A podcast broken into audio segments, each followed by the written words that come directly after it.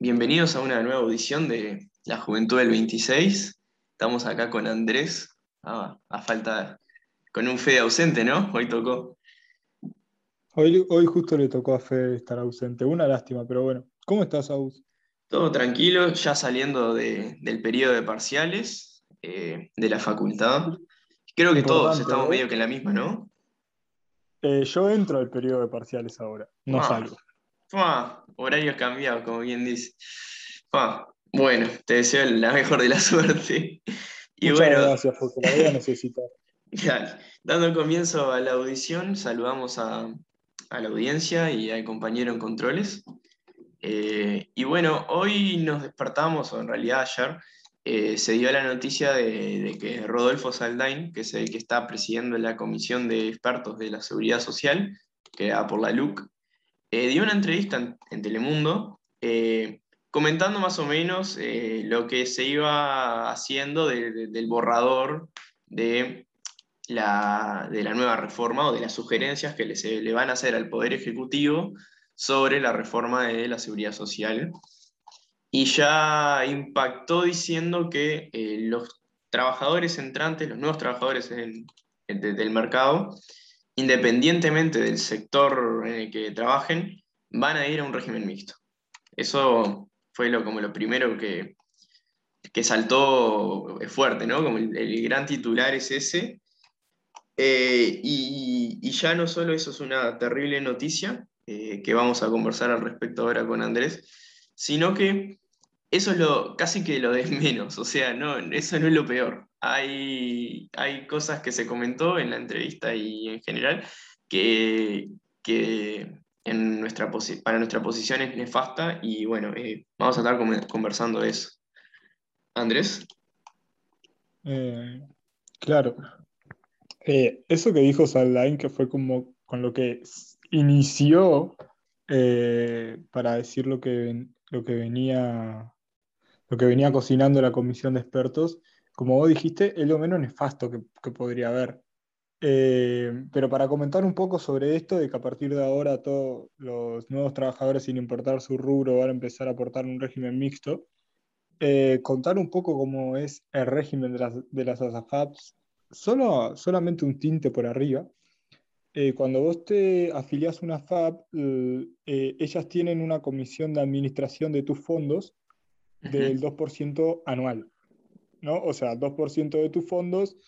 Eh, se van en gastos administrativos, como quien dice. Sí, se van en gastos administrativos, es lo que te cobra la FAB por manejarlos. ¿no? Con esta reforma, básicamente, lo que te están diciendo es, te están obligando a que 2% eh, de tus fondos que vayan al régimen mixto, la SAFAP te los va a, comer, porque vos no puedes elegir si están en el PS o en una FAP. Eh, y bueno, eh, tus intereses a medida que van aumentando los años, van creciendo, como te dice la gente que, que lidera las AFAPs, pero lo que no te dicen es que tus intereses aumentan el primer año un 0,2% o un 0,02%, eh, hasta llegar al 1.8%. Ah, mientras más años tenés trabajado, más aumentan tus intereses. Pero ¿cuál es el tema, la cuestión principal en esto? Es que nunca llegan a superar eh, el 2% que ellos te cobran por administrar tus fondos. O sea que siempre salís perdiendo. Porque un año, por ejemplo, eh, te cobran 2% por administrar tus fondos, pero tus intereses aumentan un 0,5%. O sea, tenés una pérdida de 1.5% en ese sentido. Ahí va. Por usar el servicio. Solamente por usar el servicio al cual ahora vos estás obligado, obligado a usar. ¿Me explico? Se, entiende perfecto. Y, entre otras cosas que se comenta, también es que, bueno, se, confirma, que, que, ya estaba más que confirmado, ¿no? Que la edad va a aumentar, la edad de retiro va a aumentar. Pero se presentó como de manera progresiva, ¿no? ese aumento de, la edad, sino que lo que decía el, eh, Saldain era que los que nacieron en 1967 se van a jubilar a los 61 años, los que nacen en el 1968 a partir de los 62 y así eh, hasta el año 1971, que a partir de ahí eh, se, se, jubilan con 65 años, o sea, si naciste en el 69, te jubilás eh, a los 63, etcétera, etcétera. Y bueno, que la cantidad de años de trabajo no se va a modificar quedando en 30. Y bueno, en muchas audiciones hemos comentado, muchas audiciones pasadas, en especial en estos tiempos que, hemos estado hablando mucho sobre la reforma que se venía y casi que, especulando ¿no? un poco de, qué iba a suceder. Y resulta que, las especulaciones que, comentamos eh, fueron bastante acertadas eh, con respecto, por ejemplo, a lo de la edad. Eh, está claro que, todas las consecuencias que hemos hablado en audiciones anteriores y que hemos reiterado, como por ejemplo que, claro, no solo te jubilás eh, después con más edad, con menos, eh, con menos energía, sino que eh, probablemente este, este, aumento tenga como consecuencia una inserción un poco más tardía de, las generaciones primerizas para trabajar, ¿no? Tipo de, quien está por arrancar a trabajar, porque claro, antes quien se jubila a los 60 deja su puesto libre, ¿no? Y alguien necesita reemplazarlo. Ahora eso eh, sucede eh, retardadamente, ¿no? Tardíamente va a suceder eso, significando que los puestos de trabajo se van a mantener ocupados por más tiempo, eh, dejando en realidad para quienes quieren insertarse en el mercado laboral menos oportunidades. Eh, hablando literalmente en cantidad de puestos de, trabajo, hay menos puestos de trabajo para quien se quiere insertar en el, en el mercado laboral. Y bueno, no sé, Andrés, si querías comentar algo más al respecto, que en este momento el experto sos vos. eh, lo, lo, que quería comentar con esto es no, no solo lo que vos dijiste, que, que está muy bien, sino también eh, que, bueno, uno puede pensar que ta, eh, te dejan los mismos te dicen que tenés que tener los mismos años para poder jubilarte y te están brindando un beneficio, entre comillas, porque en ese tiempo podés estudiar, podés recibirte y acceder a un empleo mejor, digamos, porque no estás obligado a llegar a los 30 años más rápido. Eso claro. podría ser un razonamiento. Pero el problema con todo esto es que si alguien, mm, por el motivo que fuere, quiere arrancar a trabajar antes o necesite arrancar a trabajar, porque es muy difícil de que alguien arranque a laburar eh, apenas se reciba. Claro. Eso está sí, sí. difícil. Eh, bueno, ¿qué puestos de trabajo van a estar eh, disponibles o qué oportunidades de empleo se van a brindar para los jóvenes? Eh, estamos en un momento en el que los jóvenes básicamente, ¿dónde podemos conseguir empleo? Trabajando en atención al cliente por salarios que básicamente eh, son una, una miseria. Sí, en call centers. Sí, en call centers. Que es trabajo inseguro. Eh, claro, también puedes conseguir alguna zafra, no solo en verano, sino en cualquier eh, época del año, en algún, por ejemplo, en algún shopping. Eh, no, no, sé qué, otro laburo puede estar disponible. Puedes trabajar en un restaurante de comida rápida bajo un contrato temporal, de mozo en algún, o sea, de mozo en algún restaurante. Es decir, que las oportunidades que se le brindan a los jóvenes ya de por sí son muy pocas y lo más importante de todo esto es que son con trabajos temporales, o sea, la flexibilización de trabajo está muy, eh, muy fuerte eh, actualmente en, en, nosotros, digamos, porque es muy difícil que un joven acceda a un trabajo por tiempo indefinido, generalmente se accede a trabajos que tienen, no sé, seis meses de contrato de forma temporal, o digamos que te lo pueden extender a seis meses más, algunos son tres meses de trabajo. Claro. Es muy difícil conseguir un, un, empleo estable. Entonces lo que va a traer con esto es posiblemente que si los puestos de trabajo se renuevan más tarde, va a haber más flexibilización laboral. Porque claro, sí, no salen menos puestos de trabajo. Claro, no salen menos puestos de trabajo para acceder, sino que eh, lo vas a acceder por mucho menos tiempo. Claro, Esto también y... te va a llevar que aumente Perdón que te corté. No, no, sí, tranqui. Que aumente la cantidad de, de, demanda de puestos de trabajo, lo que va a implicar una disminución de los salarios. La, el famoso juego de la oferta y demanda. Claramente. O sea, todo esto bastante negativo si lo analizamos en un contexto muy global. Sí, y, y poner en contexto lo, los argumentos principales que se dan desde la comisión de expertos es que y, en general, tipo, los argumentos que, rebotan en el, imaginario colectivo es que es que ya estamos, nos estamos muriendo muy viejos, ¿no? Eso, eso es algo que se dice mucho, ¿no? O sea, estamos viviendo demasiado, perdón, vamos, a decirlo bien. Que, eso se escucha y, es una justificación eh, totalmente eh, falsa, ¿no? Eh, de, de, de esta reforma. Es decir, que que, nos estamos, que estamos viendo demasiado, eh, eh, eh, es decir, que, que, somos carne de mercado, ¿no? Eso de carne de cañón, como quien dice. estamos para trabajar y si nos morimos después, tenemos que trabajar hasta más cerca de nuestra muerte, ¿no? eso es lo que, lo que, lo que se dice, o, más o menos lo que se... No se dice de esa forma, pero es otra forma de, de decir lo mismo, ¿no? Y bueno, tener en cuenta que, esta reforma es eh, meramente ideológica, no es una reforma, eh, no solo es una reforma técnica, eh, la comisión de expertos es una forma de, maquillar la ideología que está de fondo, que es la ideología del, liberalismo y el neoliberalismo. Como comentabas vos, flexibilizar los mercados, darle paso a las AFAPs, que son entes privados, para, para ganar eh, entrar en ese sector que el BPS defiende, ¿no? Un BPS que hoy en día está desfinanciado, un, BPS que apenas puede con lo, que, apenas puedes decir mucho, ¿no? Que no puede cubrir lo que puede cubrir, lo que tiene que cubrir. Y bueno, con todo eso y, con todo ese juego, eh, se abre lugar a la, gran solución que es privatizar. Acá lo vemos, ya lo dijo Saldain, vamos a ir a régimen mixto, los que no hemos arrancado a trabajar, que es mi caso, por ejemplo. Y, bueno, tener en cuenta que, esto no, es, no tiene que pasar, sino que está pasando porque, porque hay una ideología de fondo y, se está eh, beneficiando a los privados, como ya comentaste también, y, bueno, y que somos parte de eso, ¿no? Eh, intentar pensar dos minutos el argumento de nos estamos, nos, estamos viendo demasiado eh, y, se va a caer solo. No, no, no, no hay nada que defienda y nada más indigno que decir que porque estamos viendo más tenemos que dedicarle más tiempo de nuestra vida, en especial esos últimos años de 60 a 65 en los que ya la salud comienza en detrimento o capaz que ya arrancó a detrimentarse, ¿no?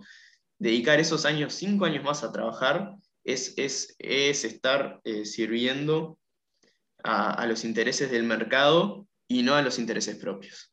Esta reforma sirve a los intereses del mercado y no a los intereses de los trabajadores. Eh, no solo esto. Eh, esta reforma, como vos decías, que estaba muy bien, no solo es ideológica, sino que también viene me sale la palabra propuesta, pero podría ser como una obligación capaz que no la palabra correcta, de los principales organismos económicos internacionales, como, como el Banco Mundial, en el cual básicamente te dice que hay un problema con el sistema de pensiones y que por lo tanto hay que privatizarlo. Exacto. Lo cual evidentemente tiene una raíz ideológica detrás. Pero hay una cosa, ¿por qué los sistemas de pensiones están deficitarios como ocurre con el BPS actualmente? Por el simple hecho de que hay sistemas fondos privados de que por un, digamos los maliprotos, le roban la plata que debería ir al BPS, se la quedan ellos para poder invertirla y sacar ganancias de eso. No hay nada más eh, horrible de que haya un fondo privado que lucre con tus aportes. O sea, lo que vos ganaste en aportes trabajando 6, 8, 10, 12 horas incluso 14 horas por día, una parte de eso lo va a utilizar un fondo de inversión para poder eh, multiplicar sus ganancias. Exacto. ¿Me explico? lo, cual trae un problema detrás. Sí, por supuesto. De todo esto. El cual, ¿qué pasa si sucede lo mismo que en Chile y en Argentina, en el cual estos, estos fondos de inversión se fugan la plata? Porque en Chile sucedió. En Argentina sucedió. ¿Por qué? Eh, con dos personas que no son santas de mi devoción, pero ¿por qué Cristina Kirchner y Amado Vudú tuvieron que estatizarlo en las jubilaciones? Por el simple hecho de que los fondos privados no tenían plata para pagarle a los jubilados. ¿Por qué? No porque hubiera pocos aportes, sino porque hicieron malas inversiones, se quedaron sin guita y la poca que tenían se la fugaron. Exacto. ¿Me explicó? Exacto. Entonces corremos el riesgo de que esto también pueda suceder acá, por más de que evidentemente cuando te intentan convencer de que te afiles una FAP te digan que esto no va a suceder. Evidentemente, te dicen que no va a suceder para que te, para que te inscribas, porque si no, te vas a inscribir nunca. Sí, habría que tomar de testimonio al, pueblo chileno, ¿no? Con lo que sucedió allá, allá hace muchos años. Eh, con las, ¿cómo es? AFP son allá, ¿no? Si mal no recuerdo. Sí, las AFP. Y bueno, eh, como, decía, como decía Fidel, ¿no? Eh, no hay que confiar en la burguesía, pero ni un tantitito. Bueno, eso lo decía el Che. Y con ah, Che, perdón. Ah, disculpa, no, no. Sí, son lo mismo prácticamente. Eh, pero cambiándole las palabras es básicamente lo mismo. Y sí, sí. Y Otra cosa, eh, que no sé si tenemos que ir a una pausa, Aus, que vos sos el que estás con el tema del tiempo. Sí, ahora que, me echamos con la frase del Che, bueno, eh, vamos a una pausa de unos minutos. Una, una cosita antes que quería decir.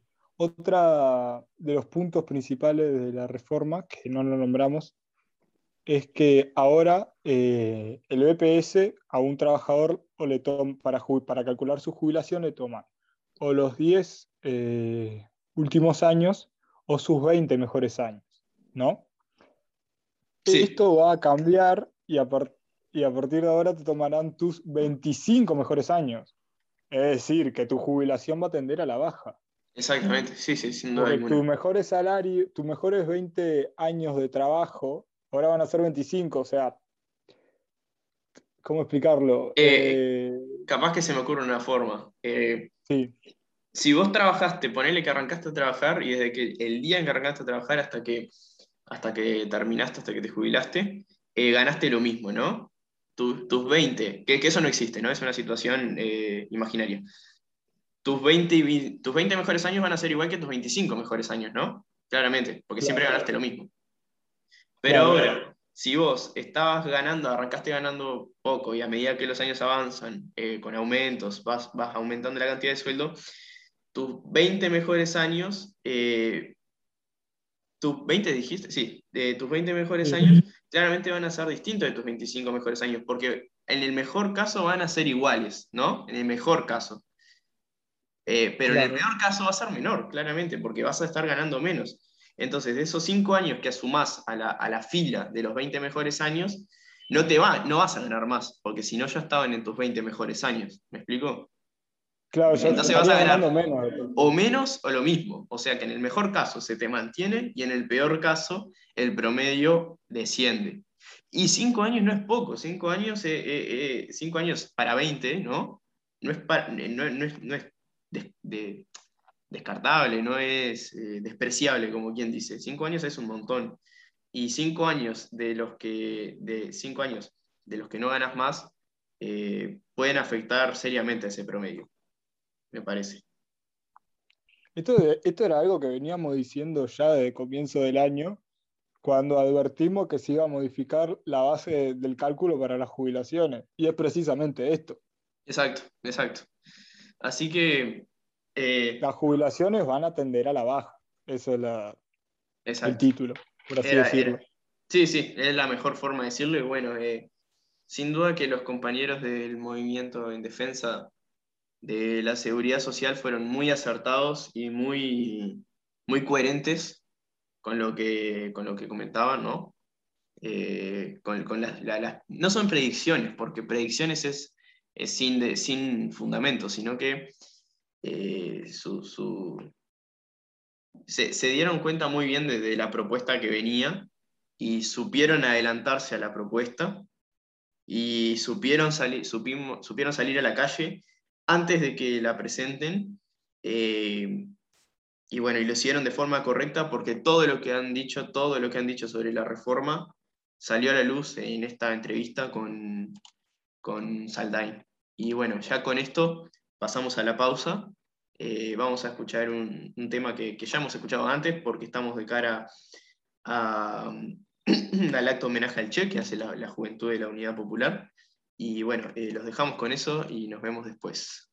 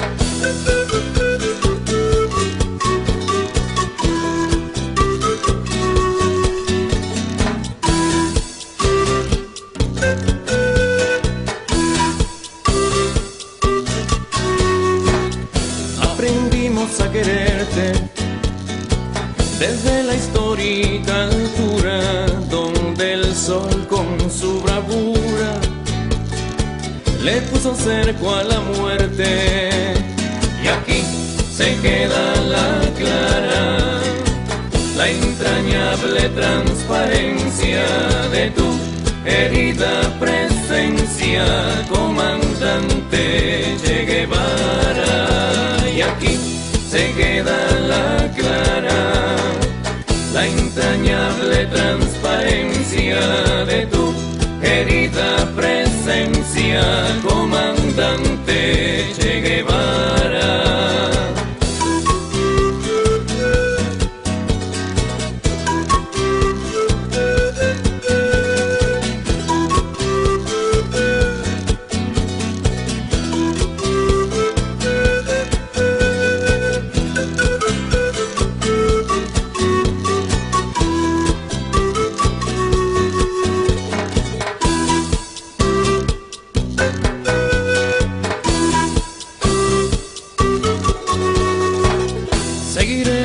adelante, como junto a ti seguimos y con Fidel te decimos, hasta siempre comandante.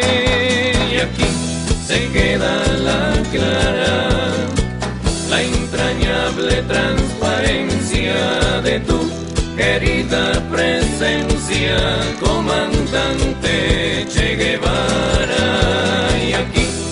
Queda la clara, la entrañable transparencia de tu querida presencia, comandante Che Guevara.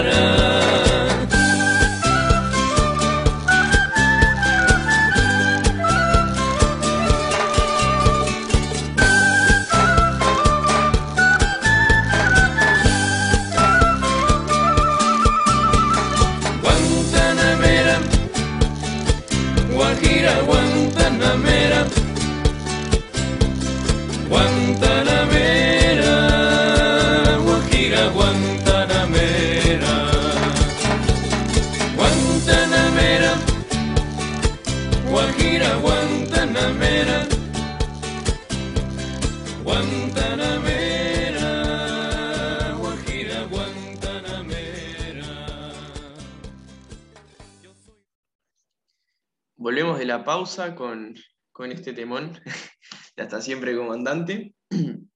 Y bueno, lo comentábamos que, como decía el Che, ¿no? Eh, de la burguesía no se puede confiar ni un poquitito, ni un tantito así, decía, ¿no? Y, y bueno, ya eh, aprovechamos esa frase para, para recordar su aniversario, ¿no? De caída en combate, un 8 de octubre, y invitar a, toda la audiencia, eh, joven o no joven, a participar y de- del acto homenaje que, hace la Juventud de la Unidad Popular. Eh, en esta ocasión estamos trabajando la Juventud del 26 de marzo con la Juventud Comunista Revolucionaria. eh, en este acto que, se va a ser en la, en la Fonoplatea. Y el- en la mañana en la Fonoplatea eh, a las 19 horas. Va a haber cantina, eh, van a- los compañeros van a, van a conversar un rato eh, sobre el Che, sobre sus logros y sobre lo que fue y lo que representa para nosotros en la organización. Y bueno, los invitamos a todos a, participar. No- nos estamos acordando fuera de micrófono de, con Andrés de- del año pasado, que, que fue un evento eh, precioso, precioso, eh, verdaderamente lindo. Eh, los compañeros que, que dijeron, que, que- hablaron, eh, como Michael y como fue Yumi, dijeron, dieron, dijeron unas palabras que, que emocionaron a más de uno. eh, eh, me acuerdo de eso.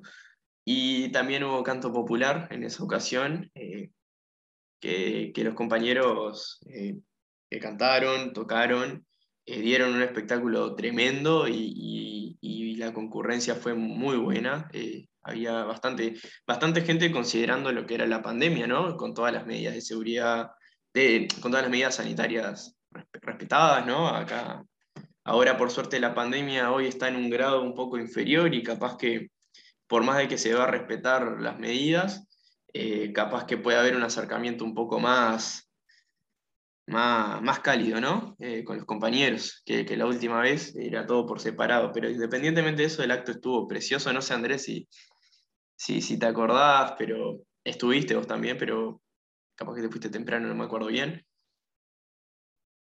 Andrés. Yo estuve en, yo estuve en el acto, me fui un poquitito antes de terminar porque me tenía que ir en ese momento, Ujú. pero fue muy hermoso. Tenía todo lo que, lo que vos acabas de describir y por eso vamos a confiar de que este año, con una mayor preparación, porque el año pasado con todo el tema de la pandemia estuvimos como ahí para prepararlo, o sea, mucho más rápido, pero Sí. ahora que ya básicamente los números de pandemia estaban bajos, eh, están bajos, mejor dicho, tuvimos mayor tiempo para prepararlo, para hacerlo, eh, para incluso invitar a la gente, para decir lo que se iba a vender en la cantina, para hacer los discursos, para eh, preparar el, la gente que va a cantar en el, en el canto popular. Así que confiemos en que va a salir un mejor acto que el, que el del año pasado, que seguro va a ser así.